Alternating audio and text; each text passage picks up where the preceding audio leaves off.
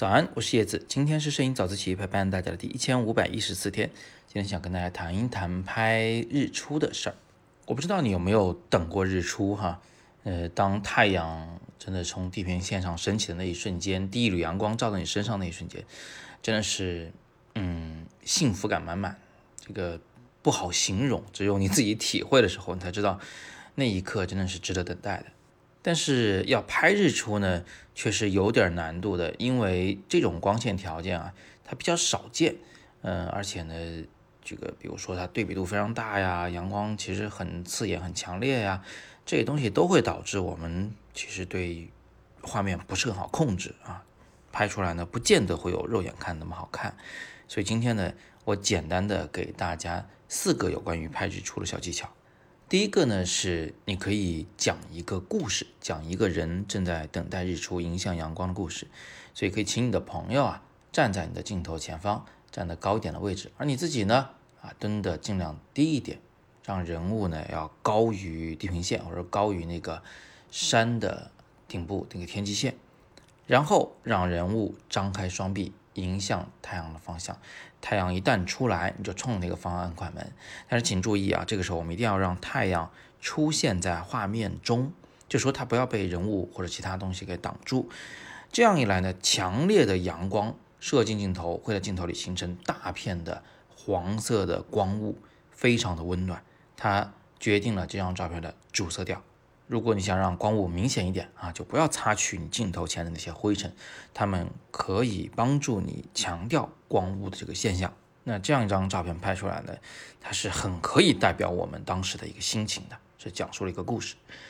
第二个是大家要注意啊，早上有一个特点是晨雾，这个在晚上是不见得会有的。那么晨雾再加上强烈的有方向感的阳光，再加上有些东西挡了挡阳光，比如说，呃，一棵大树啦，啊，还有山顶的起起落落的那个天际线啦，这些东西稍微挡了下阳光以后，阳光就会变成一缕一缕的，在射透晨雾的时候留下一道一道的轨迹，这个也是非常非常漂亮的。如果你已知早上会出现晨雾，你就可以在日出之前赶紧去观察一下哪个方向最可能出现丁大耳光，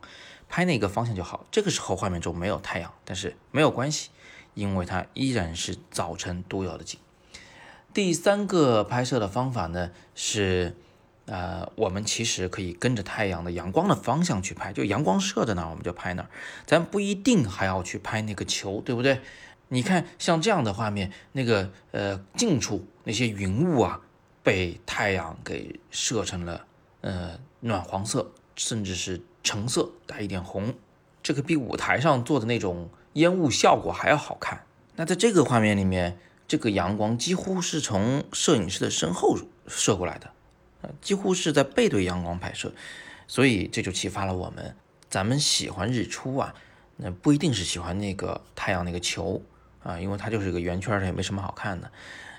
我们最喜欢的其实是阳光的那个感觉，那个温暖的感受。所以阳光射在哪儿，咱就可以拍哪儿，不见得一定要朝着太阳方向。那么第四个小技巧呢是，如果你想拍出像下图一样那种大大的、圆圆的、红彤彤的太阳的那种画面啊，那么这个条件是有点苛刻的。首先呢，你得使用一只长焦头啊，三百六百毫米还不见得够长，嗯，看你要多大的太阳了。另外呢，就是这个天气啊，它只有在那种重雾霾天，太阳升起来的时候才会是红色的啊，或者是水汽很重的，比如说海边有很多云雾遮挡的情况下，那个太阳呢，它才会有那种橙色带红带黄的这么一种颜色升起来。但这种情况其实蛮风险蛮大的，就是它万一云雾再大一点，太阳就遮住了，这个日出就出不来了，或者说是天边的云多。啊，这个在海边很常见啊。天边的云多，太阳升出来的时候看不见。但与此同时呢，这个上边云少，甚至没有云。那太阳从云的后面升起来的时候，就跟在山的后面升起来的时候一样。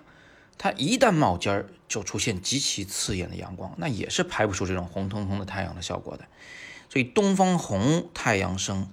这句歌词唱的其实是东方出现朝霞，太阳升起来。啊，并不是说东方升起了个红太阳，这个是比较少见的一种现象。东方升起来的通常都是金灿灿的太阳，这也是日出和日落呃最大的一个差异。好吧，那今天我们就简单的分享这么多，希望大家有所收获。另外呢，有个好消息啊，最近我们又是在深圳做工作坊，又是在广州要办讲座，外地的朋友们呢就有点眼红了啊，说能不能也分享点给我们听听？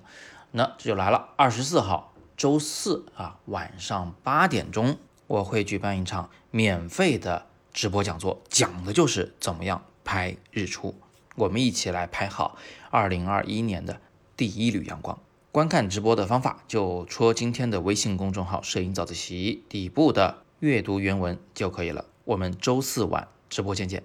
还有一个杭州的好消息啊，咱们杭州的卡图摄影会即将成立了。杭州的小伙伴们也终于要有了自己的摄影的组织，咱们可以一起学摄影，一起玩摄影。想了解摄影会、加入摄影会的同学，可以点击今天的第二条图文链接。那今天是摄影早自习陪伴大家的第一千五百一十四天，我是叶子，每天早上六点半，微信公众号“摄影早自习”，不见不散。